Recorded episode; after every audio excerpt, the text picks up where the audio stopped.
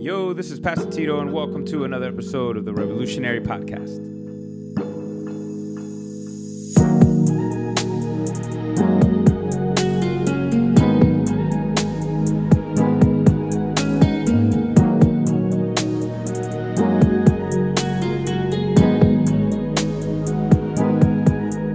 So, today, we are getting close to the end of the book of Acts. And, guys, my sermon, we're going to get into my sermon now. And, and really, a sermon, and it's kind of always connected to songs that we sing. We try to pick songs that declare truth.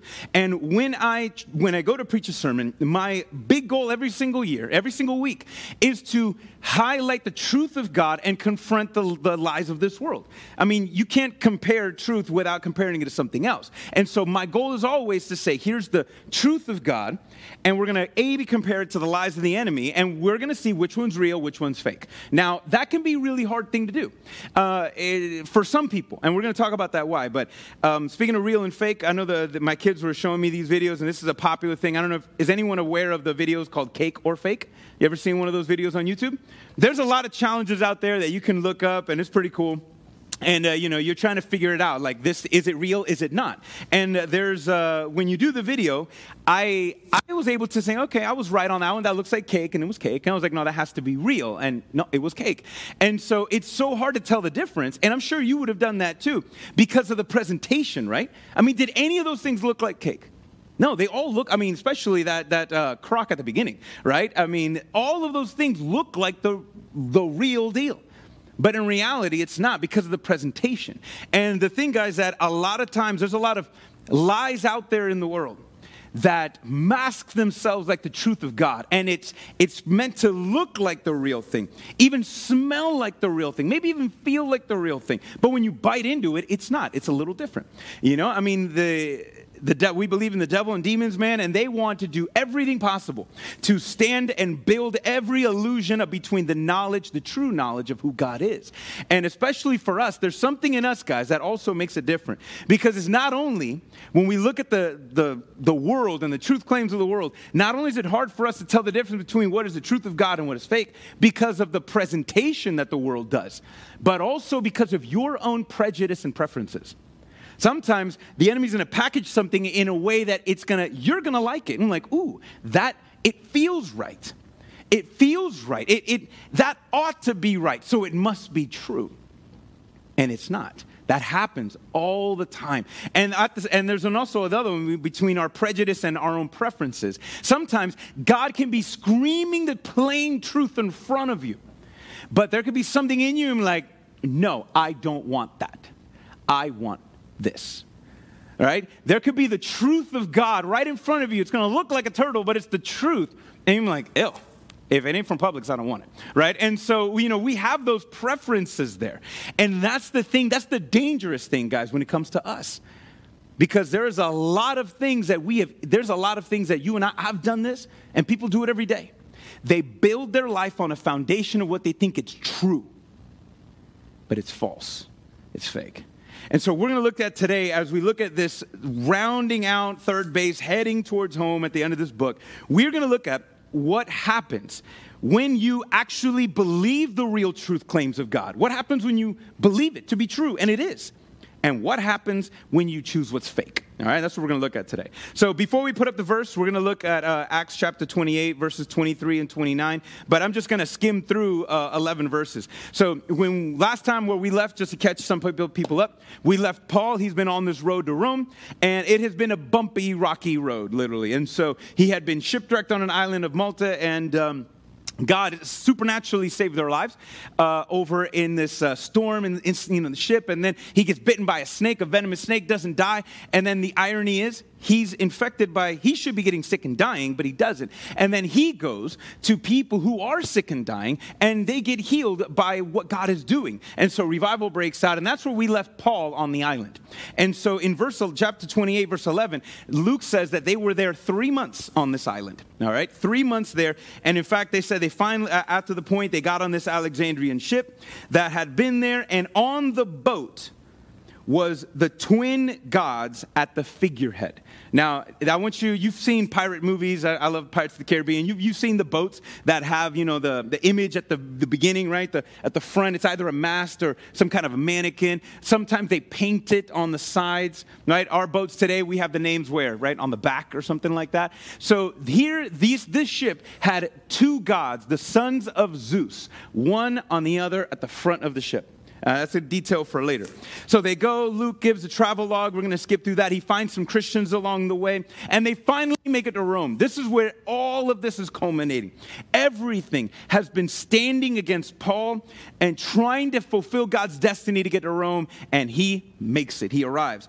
And there he actually meets with some more Christians um, yeah, there's actually a verse 15. He finds Christians in Rome and around the Italy, and it says he took courage. He thanked God and took courage. And that's another one for some of you that if you've been with me for the year or if you want to binge watch some stuff later, man, how many times have we come up with that word in this book? Take courage, be encouraged, take courage, be encouraged. All right. And here he was encouraged. Why?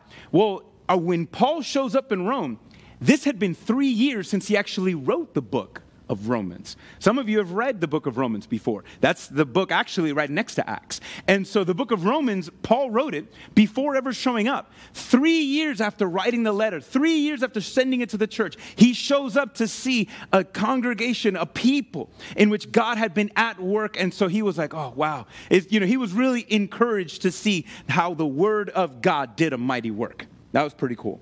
And so he got to finally catch up with some people there. He's under house arrest because he's under, you know, he's some, you know, weird thing. Y'all got to catch up to catch it out. But he's, uh, he's under house arrest and he meets with some Jewish leaders. He can't go to them because he's under Jewish, uh, not Jewish, Roman custody. So he invites the Jewish leaders to come to him.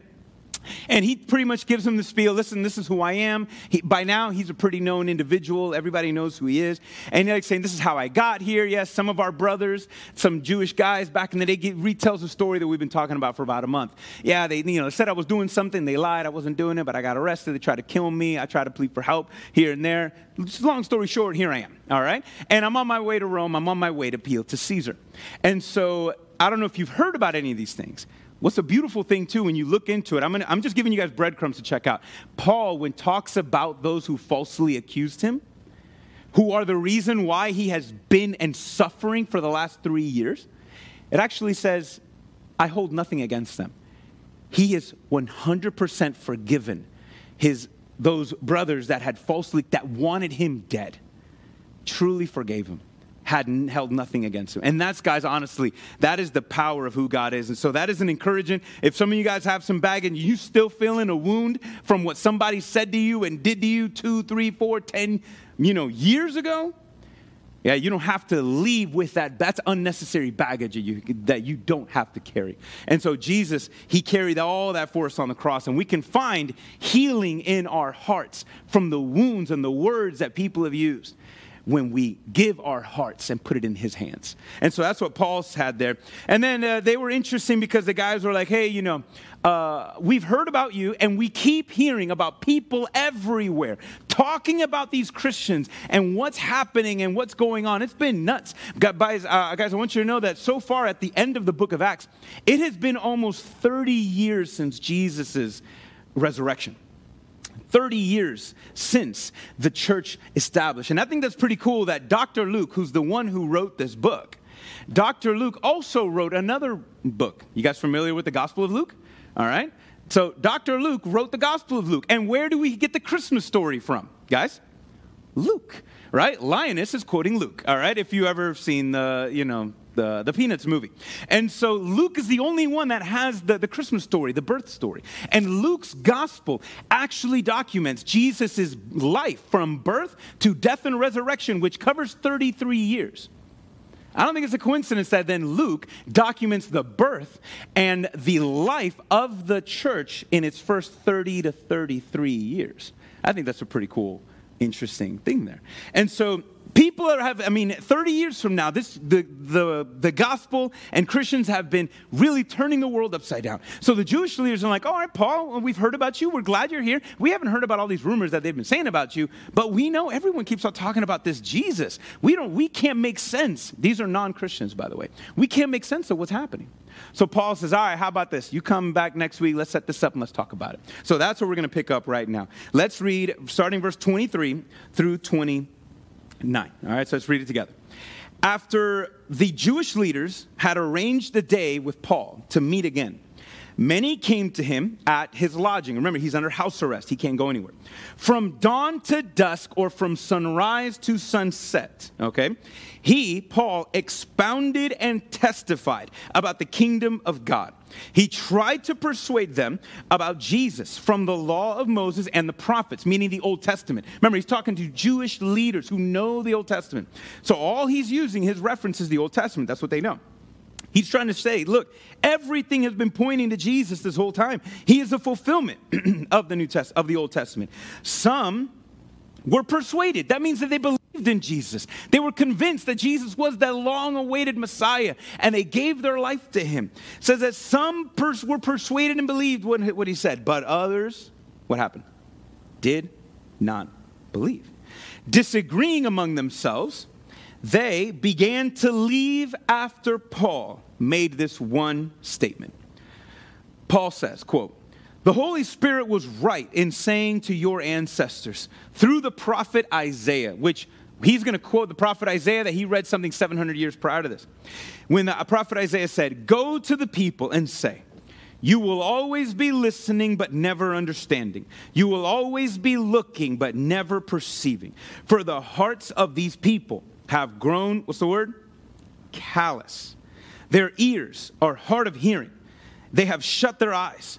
Otherwise, they would see with their eyes and hear with their ears, understand with their heart, and do what? Turn. And they would turn. And what would God do? And I would heal them. If they would only turn and believe me, I would heal them.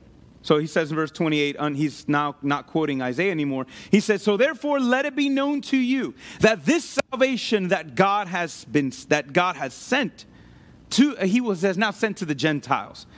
They will listen if you won't. They will listen if you won't.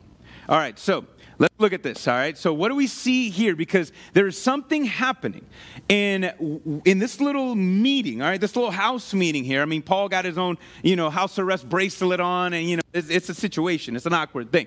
And so, what does what is happening here that happens still to this day? And I'm going to angle out to you. What just happened in that text that happened 2,000 years ago, it's going to happen in the next 20 to 30 minutes. I, ho- I, hope it happens on the right end versus the other. But what just happened there happens, it's going to happen now. Happens every Sunday, happens every day. So let's talk about that. So, what do we see? Paul is just telling them the gospel. Again, guys, you got to understand if you were waiting for good news, right? I mean, you can think of whatever good news it could be, right? You put in that application, right, for that one dream job, right? You, you, you put the down payment or you, you, you put that bid on that house. You're just waiting for the news to get back there. Yep, you got the house. Yep, you got the job. You, you went and, uh, you know, took some medical tests, right, to find out, and you were just waiting what the result was going to be, right? All of these things, right? There's, uh, we all know what it's like to wait. I mean, Christmas right now, there's a lot of people who've asked for things, and now you're waiting, right? You're waiting for, did, am I going to get what I'm hoping for, right? We all know what that's like.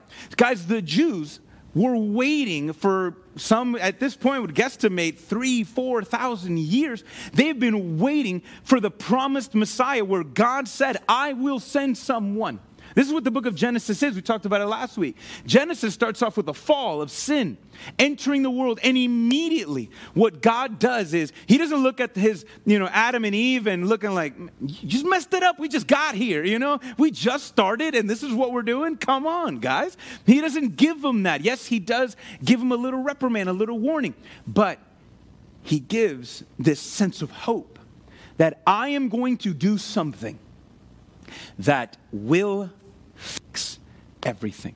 I will do something that is going to make everything right again.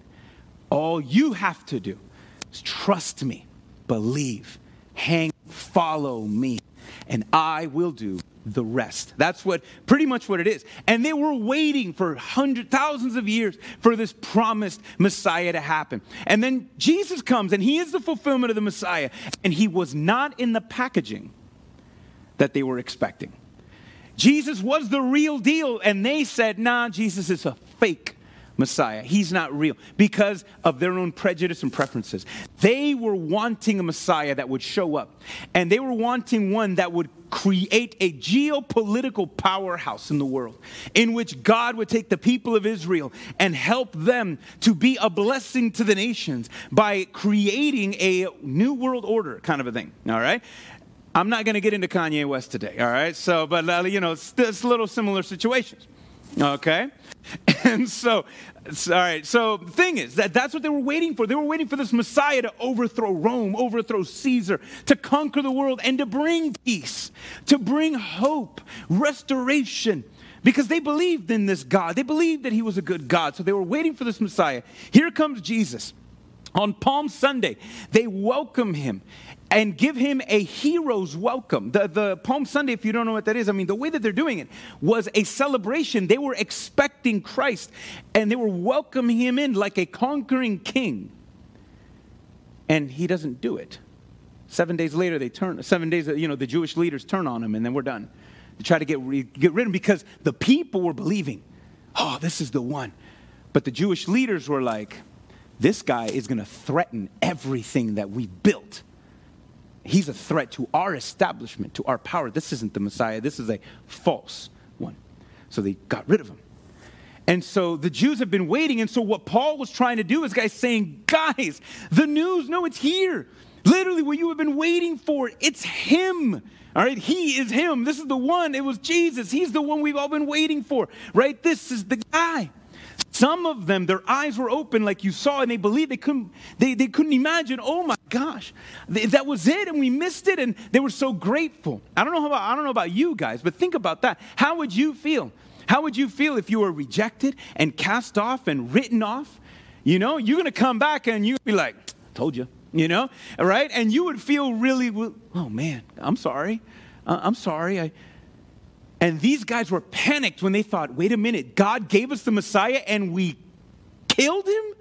What is God? Is there any hope for us? Yes, this is how much God loves you. That even though you rejected him, he died on the cross to be able to accept any and everyone who believes in him, despite what you've done. This is an amazing and loving God, guys. And so some believed, but some didn't because they were like, no, no, this can't be. No, no, this can't be. No, the, the, the king, the, the Messiah we want is, is he's not going to be murdered by Rome. He's not going to, no, he's going to, no, this, this, this can't be. And then in, when Paul quotes Isaiah, we see really a big problem because we, got, we see two groups of people, right? What were the two groups of people? One who rejected the gospel, one who rejected who Jesus was, and one who received it. Let's look at why those first, that one group rejected. He quotes Isaiah and helping us to understand what happened, what went wrong. And guys, I want you guys to understand that the reason why they rejected Jesus was not because they couldn't believe it, it's because that they wouldn't. It's a difference, guys. And I want you guys to understand because now I'm, I'm going to go ham on y'all. I'm going to lean in because this is the problem where you and I have. Me too. We all have the tendencies. And you right now, as you're listening online too, I see, you know, God sees you even though I can't. Listen, you and I, you and I, a lot of times we don't respond to the truth of God because it's not because we can't, it's because we don't want to. We're still stubborn. We're stubborn. We don't want to respond to that because we know what that's going to. Maybe if, if I respond to that, man, that's, that's a lot of autonomy I got to give up. That's going to change my life if I respond like that. Exactly. Exactly, it's going to change your life. It's supposed to. And so, but this group could not respond because they wouldn't respond. And he's, Isaiah said, What? You guys remember what was, what's wrong with their heart? How did Isaiah quote? You have a what kind of a heart? A calloused heart. I don't know about some of you guys, if you got calluses on your hands, you got calluses on your feet, right? That's, that's like man hands, right? When you got those, right? And you do some pull ups and you do some working out, do some things, right? What is calluses, right? It's when the skin is so tough. Why? Because it's just been worked and worked and worked and worked, and there's no, it's numb, right? You lose sensation. You can poke it, you can pick it, you can, right? Stab it. Some of y'all like to do that stuff. You know, weird, all right? Okay, some of y'all like to do that. And so, and you don't feel it, right? It's, you're numb to it. You know, if you shake my hands, listen, I got soft hands. It's because my wife says, listen, you can't touch me with a callus. I was like, man, I'm out here with a pumice stone. All right. I was like, oh my gosh. And so, uh, so I, I, I, got soft hands. Don't get it twisted. All right. Don't get it twisted. I got, all right. I got soft hands for a reason. But the, the, the callous, though, I know it says callous, and, and, you know, we go numb to it. So they had a calloused heart, meaning they were numb to God. But it's not really so much callous. And I understand it could mean callous, but there's a better translation that I like that I want to highlight for you guys. And the, the Hebrew word for this calloused heart actually means a fat heart. Your heart's too fat. Now, when something being fat, what it's meaning is it's too full. Your heart is too full, there's no more room for the truth of God in you. Your heart is too full. And the thing, guys, that, and what is it full of?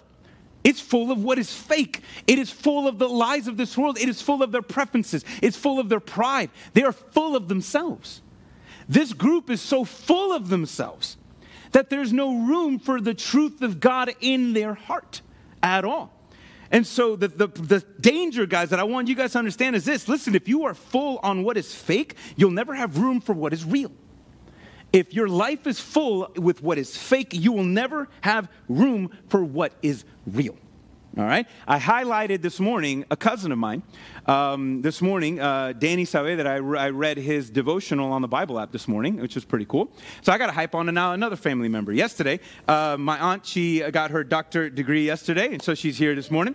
And so, right, give it up, give it up. And so, um, she, we were talking yesterday, and she was, uh, my, my uncle was telling me, uh, they were having this conversation, and she was like, you know, had this, um, you know, I forget what the context was, but they were thinking about Christmas and how Jesus, there was, how you guys know the story, you guys know the song. There's no room for Jesus in any of the inns, in any of the homes.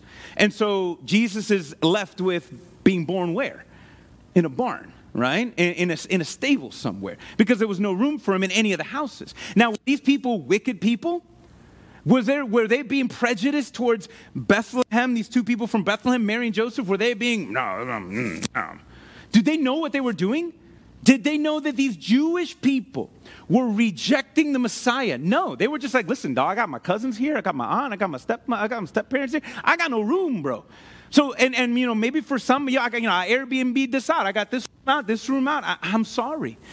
So we had some well-intentioned people that they rejected Jesus without meaning to right? But there was no room.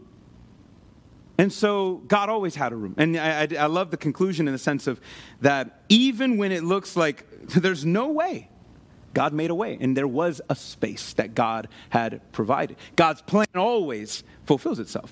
But guys, this is the same thing. What happened in the Christmas story still happens every single day. It's happening right here when we're reading it. These guys cannot fill and they cannot receive the truth of God because their heart is too full on what is fake. Know what that's you, all know what, what that's like that feeling to be so full that you can't even take a uh, take take another bite you ever done that right maybe thanksgiving for some of us right when you just eat so much right and you eat so much and you just look at that not that one fry right that one more spoonful you be like no i can't i can't right? Not even a sip of water. Have you ever been that full that you don't even, you can't even, do, not a sip of water, not of this, not of that? Why? Because you feel like you're going to explode, right? Just one more bite, I'm going to get sick.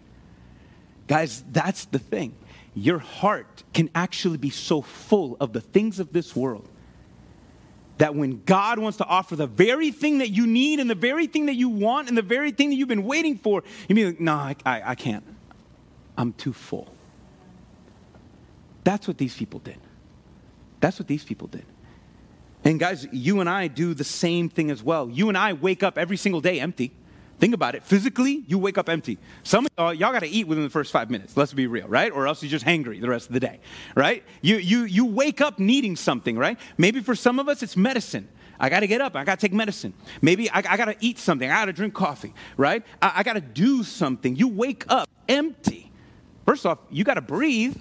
Why? Because you don't got that system in you. You're literally, all of your existence right now is you're dependent on something outside of you.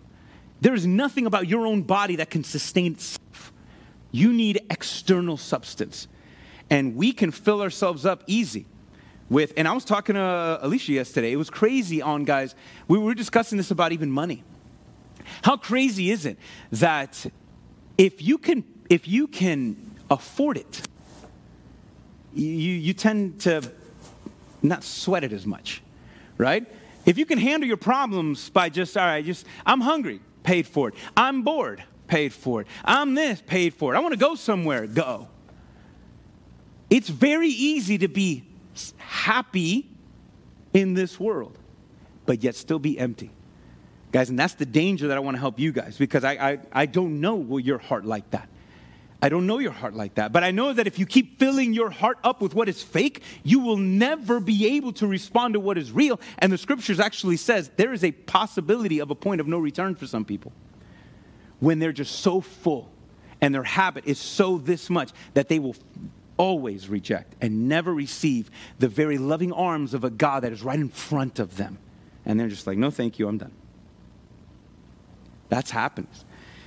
And it, it, really doesn't matter. Guys, you know, look at the irony here. He is pointing evidence. Look at the Old Testament. Here's Jesus. And the other one, this is why I brought up the two figureheads. Remember at the beginning? They got in a boat that had the figureheads of the sons of Zeus. Well, interesting, guys. This is a detail that maybe I, I passed over at first, but I look back. Guys, look, these two gods actually are considered to be gods that would protect uh, sailors at sea.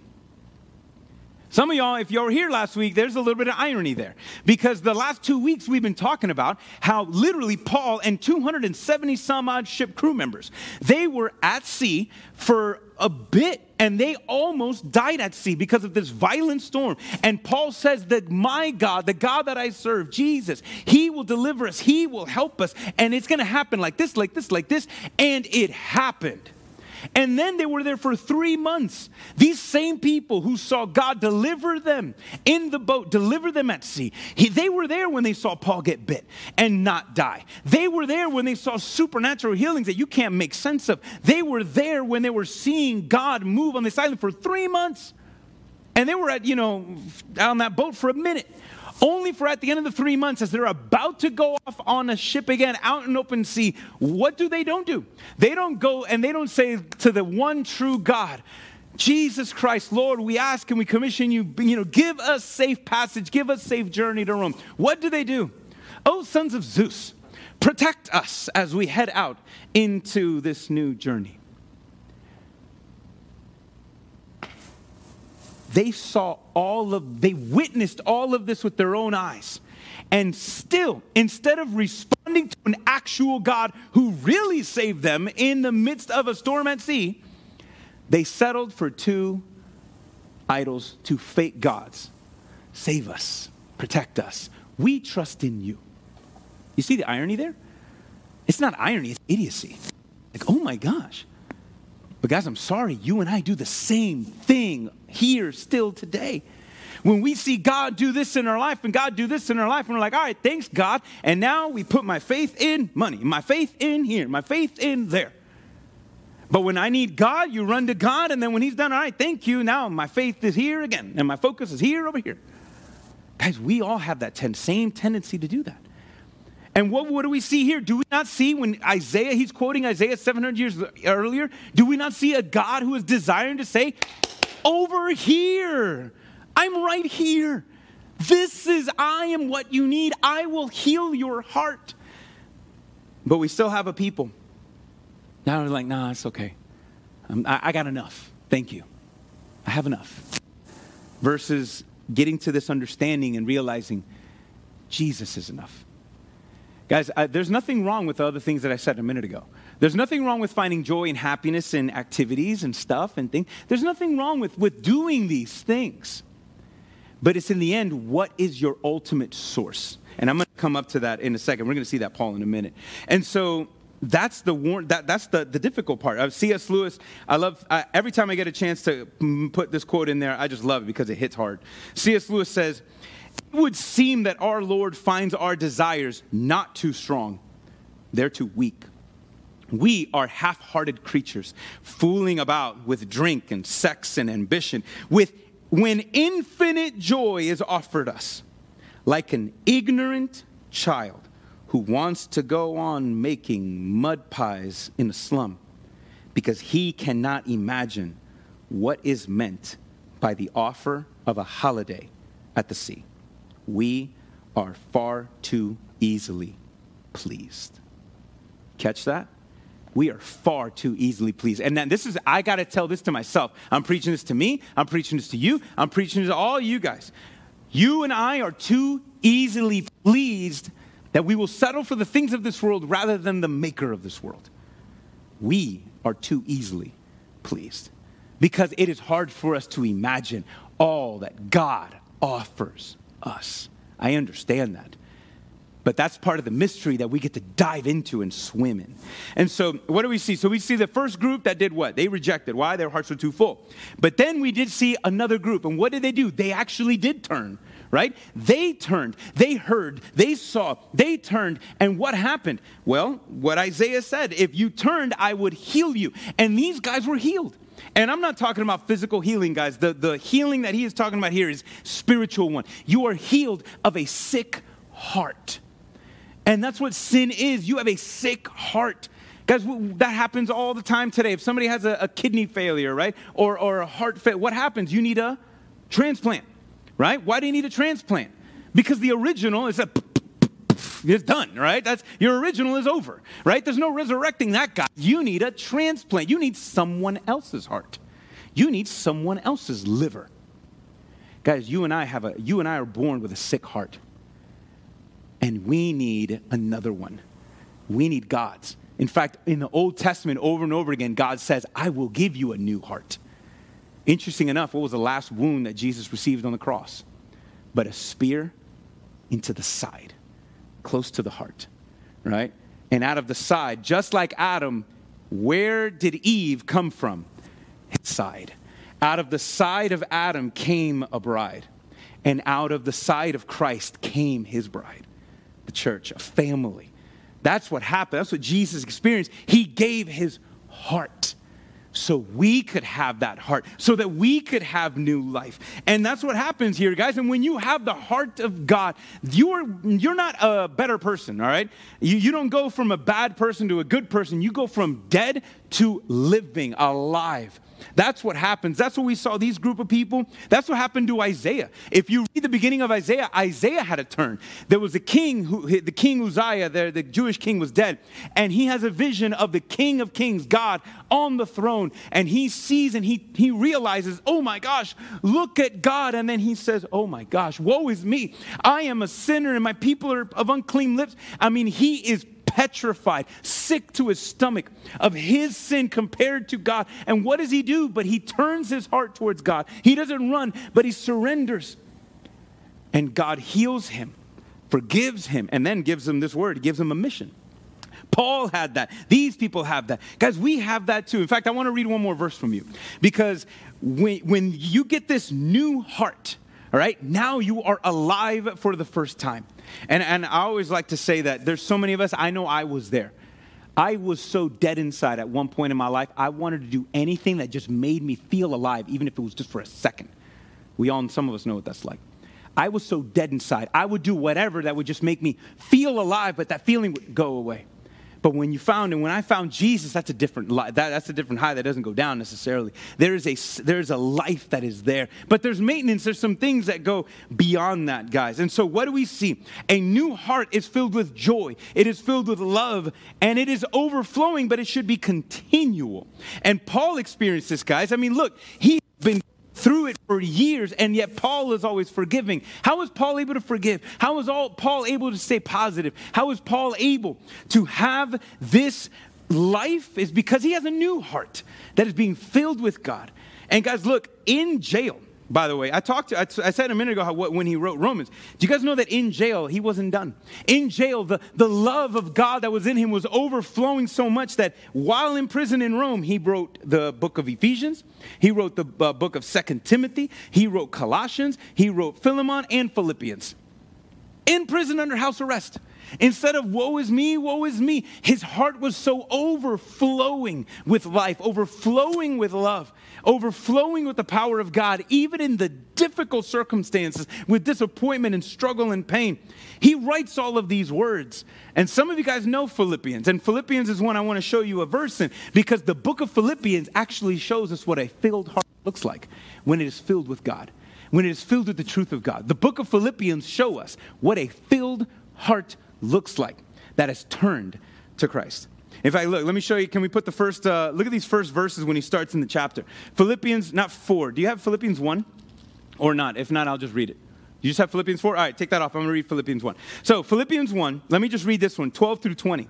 Listen to the overflow of, of what's in his heart. By the way, scripture says, out of your words determine what's in your heart. So, check this out. He says, Now I want you to know, brothers and sisters, that what has happened to me, what? Imprisonment, false accusations, beating, shipwrecked, all of these things, what has happened to me has actually advanced the gospel so that it has become known throughout the whole Roman imperial guard and everyone else that my imprisonment is because I am in Christ. Most of the brothers, he's talking about Christians here, most of the brothers have gained confidence in the Lord from my imprisonment and dare even more to speak the word fear, fearlessly. Oh, and to be sure, some preach Christ out of envy and rivalry, but others out of goodwill. these preach out of love knowing that I am appointed for the defense of the gospel. Those others, they proclaim Christ out of selfish ambition, not sincerely thinking that they will cause me trouble in my imprisonment. But what does it matter? What does it matter? In essence, saying because it doesn't matter. Only that in every way, whether false motives or true, Christ is being proclaimed. And in this, I rejoice. There's again the overflow of his love. He's there's so positive. What, what God is doing in his life is so positive. Dude, no got room for the negative. You hear me on that? He don't got room for the negative in here. He says, I rejoice, and yes, I will continue to rejoice, because I know this will lead to my salvation through your prayers to help from the Spirit of Jesus Christ. So, guys, look, for everything that if it would happen to us, you and I would be like, listen, I hate my life because of this. I hate my life because of that. I hate my life because of this. I hate, hate, here, here, here. I got a list, right? Some of y'all got some good receipts, all right? And we keep some receipts of all the crap and all the drama and all of this. And man, so and so said this. Could you believe so and so said that? Oh my God. You know, we got receipts. And we th- and we we thrive on the drama, right? We thrive on the negative. It's entertaining, right? That's why so many of those shows and things, it's all full of just, just again, drama, bickering, this, could you believe? Ah, mm, mm, uh. why? It's deep down inside, we love to see people just eat each other. Think about that. We, how much of entertainment today is based off of just us watching others tear each other apart and be like, yeah.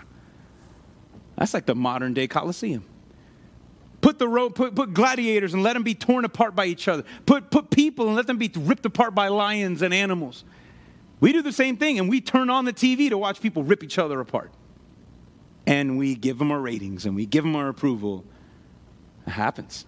Some of you will be like, man, now I can't watch that show anymore. Good, all right, good.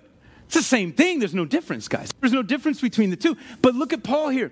Paul's like, listen, man, look, I know I'm in prison, but man, everything negative that has happened to me has actually caused me to grow closer to God, and everything negative that has happened to me has actually helped others to go closer to God. Could you imagine what your life would be like if everything negative that happened to you, you asked, God, how can you make this, how can you use this for your glory? I didn't get the news that I wanted. I didn't get the diagnosis. I didn't get that job. I didn't get this. Wait a minute. You mean I got fired? Wait a minute. I got sick? This, what? Like, how is this?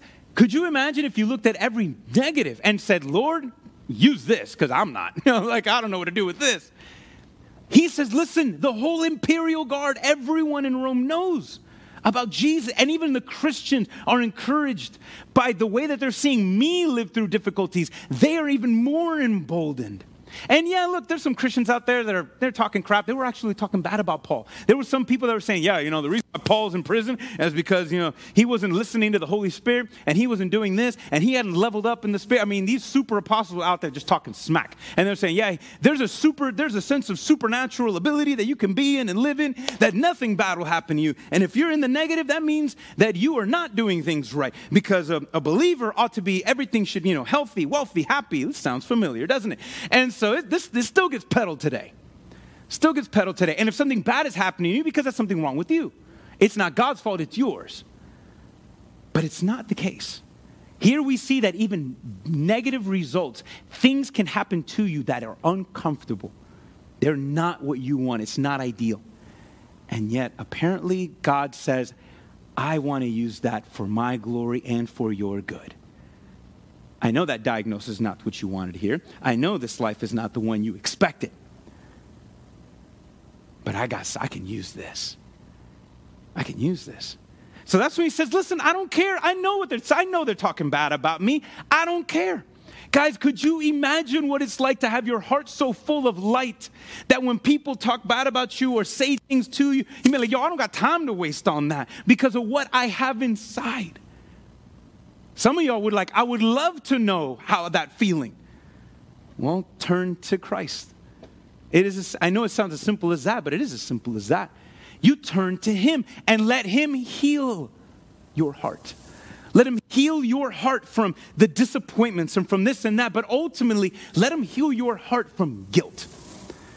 There's only one thing that can remove the guilt that you should feel towards your own sin, and that is the love of God. He can heal you from guilt. He can heal you from regret. When you look at yourself and be like, no, God, you can't use me. I've done too much. You can't use me, God. I'm doing too much. I'm doing too much. I'm not doing enough what I should be. I'm doing too much of the opposite. Well, then turn again. like, then keep turning then. If you're, if you're still coughing, keep turning until you see your soul healed. But you shouldn't discount yourself to that. Turn and be healed. This is what it's like, guys, to be able to truly lean in. So now, can we put uh, Philippians 4?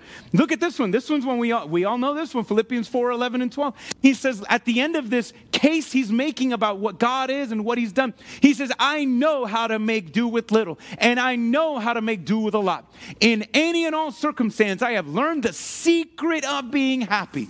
I have learned the secret of true joy in this world. And what is the secret? Whether I'm well fed or hungry, whether in abundance or in need, I am able to do all things through Christ who gives me strength. Yet still, you did well in partnering with me. That is the ultimate one. I love the t shirt that says, Philippians 4 says, I can do all things through Christ with a verse out of context. I love that t shirt. I can do all things in Christ with a verse out of context because we all look at that verse and think, all right, cool, I can do this. Uh, you know, uh, God, give me strength to accomplish this goal. Give me strength to accomplish this vision. Give me strength to do this task. That's not what that means. That's not how it works. That's not what he's talking about. You just can't say, I I got a dream, I got ambitions, I got goals, and God is going to give me the strength. No, he's not because that's not what that is. That's not what that's for. It's not. The context of that verse said what? Remember at the very beginning? He was like saying, Listen, man, I'm happy. He's talking to the Philippians. Man, my heart is full. I, I got, my plate is full. My plate is full with situations. I'm in house arrest, my plate is full, but my heart is full with Christ. And so, and I've learned the secret to be happy that it doesn't matter how much I have, it doesn't matter how little I have. I can do all things through Christ who makes me strength. What is the all things? He just said it. I know how to be happy no matter how much or how little I have. That's the verse. That's the verse. I know how to be happy even if things in my life aren't great. And I know to be happy even when things are. My happiness is not determined by how much money I have. If your happiness goes up when, you, when, you, when your stack goes up, nah, you, you strength, no, the, your strength is not Christ, your strength is cash. Cash is your strength. If, your if your happiness and peace go up when your cash goes up, that's where, that's where you're getting your strength from. When things are going good in your life, that's when you're happy that Christ is not giving you strength. The things of this world are filling your heart up, and it's fake. Paul says, Man, I have learned to be happy no matter what. I can, and if I can be happy regardless of my circumstances, what can't I do? Okay, that's a superpower. That is a superpower to be happy no matter how much or how little you have. And so, for some of you, online, for some of you, you probably have a lot. And I want you to know that, yeah, it makes you happy. And if these things make you happy and you have a lot, could you imagine the joy that can be found when you shift your substance to Jesus and not Benjamin? All right? Look at the difference. And for some of you, you have too little. This is why the prosperity gospel is so big, because there's a lot of poor people in this world. And there's a lot of people who just want life to be better, life to be easier. And I get it. There's some real pain and real struggle. There's some people who are sick, don't want to be sick. So they, they, they get hyped up on, was like, well, you know, I, I, I don't have to live this way anymore. Those are people trying to peddle heaven on earth too early. Heaven, we're going to experience all that. All that in heaven. There's some people that are promising you heaven too soon. And that's fake. It's fake. It's not real. But instead, there is, I want you to know, maybe you have too little. Maybe you don't have enough friends. You don't have enough money. You don't have enough peace. You don't have enough hope. You have no ambition. You can still have hope. You can still find joy if you have Jesus, no matter how much or how little you have. And no devil and no demon can change that. Only you can, depending on where you place your trust. So you got to ask yourself, which one of the two are you going to be? Are you going to be the ones who are you going to reject God or are you going to be the one to turn? And that has to be all the time, guys. Did you guys remember? Let's see if you remember. Do you guys remember what time of day? How long were these Jewish leaders at Paul's house? I gave you a time frame. All day. When did it start? Sunrise. And they left the house at sunset. They started leaving his house when he called them out and they left. And what time of it? What was what was outside looking like when they left? It was dark. Guys, I want you to know that that is the trajectory of an unbeliever. That is the trajectory of, of a lot of people in this world, where they are in this time of light, but they are heading towards darkness. They are heading towards a future that is growing darker. And these people were shown the light of Jesus, and yet they rejected it. And look at the irony that they were presented the light in the light, but the more that they rejected, the more darker it became outside because of the darkness that was in, their hearts. They left in the cover of darkness, those who rejected Jesus. Not only was it dark outside, but it, it still was dark inside. That's the trajectory of an unbeliever. But ironically, when you look at Genesis, when God said on day one, I, He said this, and, and, and it was day one, He said this, and on day two, He said this. You know, we get a trajectory of uh, the movement of the, the cosmos. You know, it, it, it says, and it was evening and morning, day one. Do you guys know that? So that's not a Mandela effect, okay? I want you to know that, all right? When you look at Genesis, it says, the day started in darkness and ended in light. That was Genesis. Why? Because those who receive the breath of life, we, we are in a time of darkness, yet we are moving towards a future of light. That is the trajectory of those who turn to God. You are moving from dark to light. And that's what it should be in our life. Not only when we turn to God, we turn to the light, but then we're supposed to constantly return. This is why Paul always says, walk in that light. Don't just look at that light and walk in the other direction. All right? That's, you can't do that. You can't look to the light and walk in the other direction. No. It is a turn of a heart, it is the turn of the mind, and it is a turn of your life. That happens when that happens. And so, guys, I want you to understand I'm, I'm playing Paul here today. I'm the one trying to show you who Jesus is and what's fake and what's not. I'm, I'm playing Paul. All of you guys are playing the Jewish leaders here. How many of you will turn to Christ, and how many will just, I'm too full. Ah, you know, that didn't inspire me enough. You know, I didn't, I didn't feel the, the hairs in the back of my head move, Pastor. So uh, I'm gonna move on to the next guy. I don't know, and that's not my goal. My goal, anyways. But which one are we going to be, guys? Are you going to turn to what is real or are you going to turn to what is fake? And now to, to give you one more turn around and give you an image to walk away with. Which is your favorite Christmas tree? Do you like real ones or fake ones? All right, some of you guys, this can be a heated debate. It can be a heated debate on which ones are better real trees or Christmas trees. I'm not trying to go there. All right, they both have their pros and cons. But let me ask you this question instead of what's your favorite tree, fake, and I know you don't like trees, but fake or fake or real trees, let me ask you a question which one are you? Are you a fake tree or are you a, are you a real one?